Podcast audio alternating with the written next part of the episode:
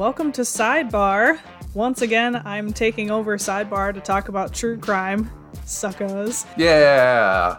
I'm, I was gonna ask, Laura, do you have a problem with this? I mean, is this something we should be concerned about? Because it seems like all true crime all the time. You know, I'm going to choose not to answer that question. I like it because Laura is, in essence, boiling down which true crime cases I should care about because the general public is Right. is usually wrong about which cases I should care about then which which like Netflix true crime specials I should care about and all that. So I like Laura distilling this down for me. Oh, yeah. I, well, and there's a ton of them. You know, yeah, true crime is huge. Thanks. Thank you for enabling me in this. I do recall one time um, trying to tell a friend that whatever movie we were watching was too scary for me, and they said, You listen to serial killer documentaries to fall asleep. You're a monster. it's like, well, you're not wrong. But yeah, well, and, and I think, especially lately, there's been a lot of interesting true crime news, especially with um, older cases coming back into the news. And so, Oh, who we got this time? oh, yeah, we got today, we've got Scott Peterson, Oh, which is a name that you probably recognize but haven't thought about in a long time. that's a name I didn't ever want to think about again.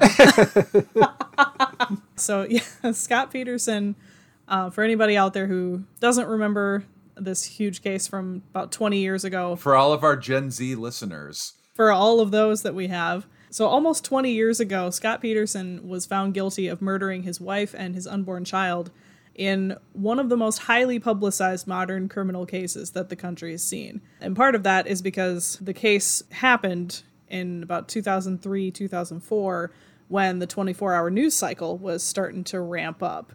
And to fill that 24 hours, everybody just kind of jumped on the Scotty P bandwagon. And you know, any little detail about this case that came out was a huge headline just to fill time, really. yeah, this this was the case that really vaulted Nancy Grace into her moment of glory. Oh yeah. Mm-hmm. Absolutely. And it's you know, I'm not gonna get too much into my opinions on this case, other than the than I will say Why? Well, because we it, it's sidebar. I don't have time. Well, I was gonna say you you just called him Scotty P, so you two are obviously pretty tight. Obviously, yeah. We we talk. I call San Quentin all the time. No, I don't. I'm not. I do not talk to prisoners on death row. That's. I don't need that rumor to start. But it, it is it is an interesting case, um, especially because all of the evidence is circumstantial. You know, for many people, the fact that Scott had an affair made him look very guilty. But really, it just made people conclude that he was a bad guy, and therefore, even though there wasn't any physical evidence tying him to his wife's death, they're like, this guy's guilty, and he was given the death penalty. Over the years, he has maintained his innocence, and there are quite a few people out there who believe him. And like I said, it, it is a strange case. Uh, if you want to know some of the details, there's tons of actual true crime podcasts out there that you can listen to about it. I'm here to talk about why his case is back in the courts. Because now, more than 15 years later, there's a good chance that he's going to get a new trial. Wow. Yep. So, the background of this case uh, in 2002, on Christmas Eve, Laci Peterson disappeared from her and Scott's home in Modesto, California. She was eight months pregnant at the time with their first child, and like many true crime stories, suspicion pretty quickly fell on Scott because he was the husband. He was, as far as anybody knew, the last person to see her alive. And then, as the search for her went on, it came out that he had had an affair with a woman named Amber Frey, who became a huge, huge part of his trial for the prosecution. A few months later, Laci's body and the babies were, were found in the San Francisco Bay, and Scott was arrested near the Mexican border a few days later. So, th- this whole thing with going to the border, I- it's weird. and it definitely made him look very guilty because he was near the Mexican border with a couple different IDs. Yeah, going to the bo- going to the border is a totally non not guilty move. Yeah.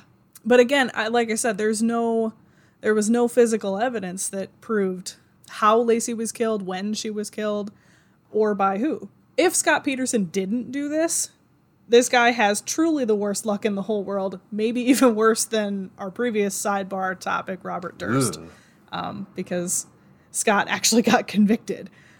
Um, and so in, in 2004, Scott Peterson was found guilty of murdering um, Laci and their and their son, and he was sentenced to death. And so we kind of fast forward to, and he, well, he he sat on death row for 18 years. We should also note that even though California has like a very very large death row, they don't really execute anyone anymore. Not usually, no. Well, and and all death row cases automatically get appealed. So when his case reached the California Supreme Court, they actually overturned his death sentence last year and sent the case back to at least have the penalty phase retried.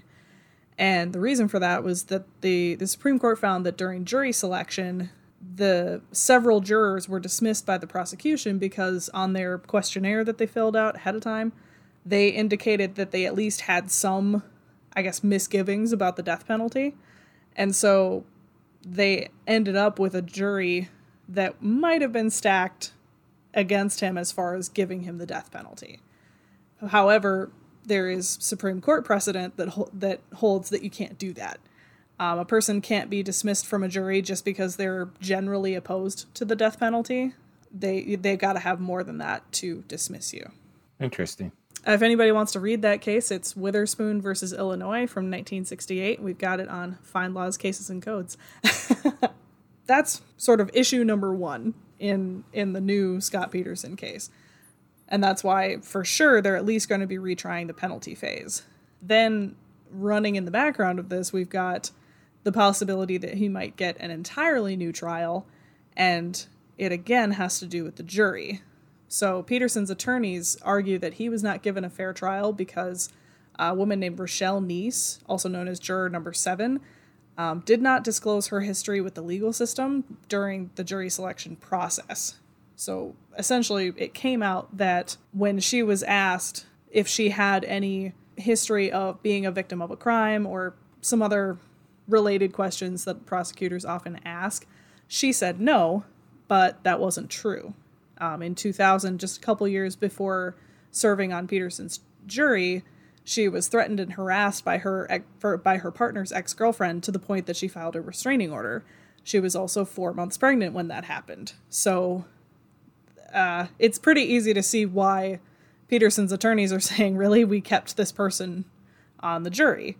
However, her attorneys have released statements saying that, you know, she sat through the trial for eight months and came to the conclusion that based on the evidence, Scott was guilty and that the that his lawyers are just trying to vilify her as a rogue juror and just just because they need I guess a straw to grasp. Um, and so that's the basis for what might be an entirely new trial. Um, no news yet on whether that is going to happen. The it's been sent back to a trial court in San Mateo County, and they are expected to make a decision pretty much any day. Isn't the defense partially that there's new evidence that's come to light? Yes. Did I read that correctly? Mm-hmm. Yeah, so so what he's claiming that maybe there was there was a burglary across the street on the same day mm-hmm. that his wife Laci disappeared and that police yep. did not follow it up at the time. The mm-hmm. implication mm-hmm. obviously being that it was the burglars and not not Scotty P. Right. I'm glad I've started that.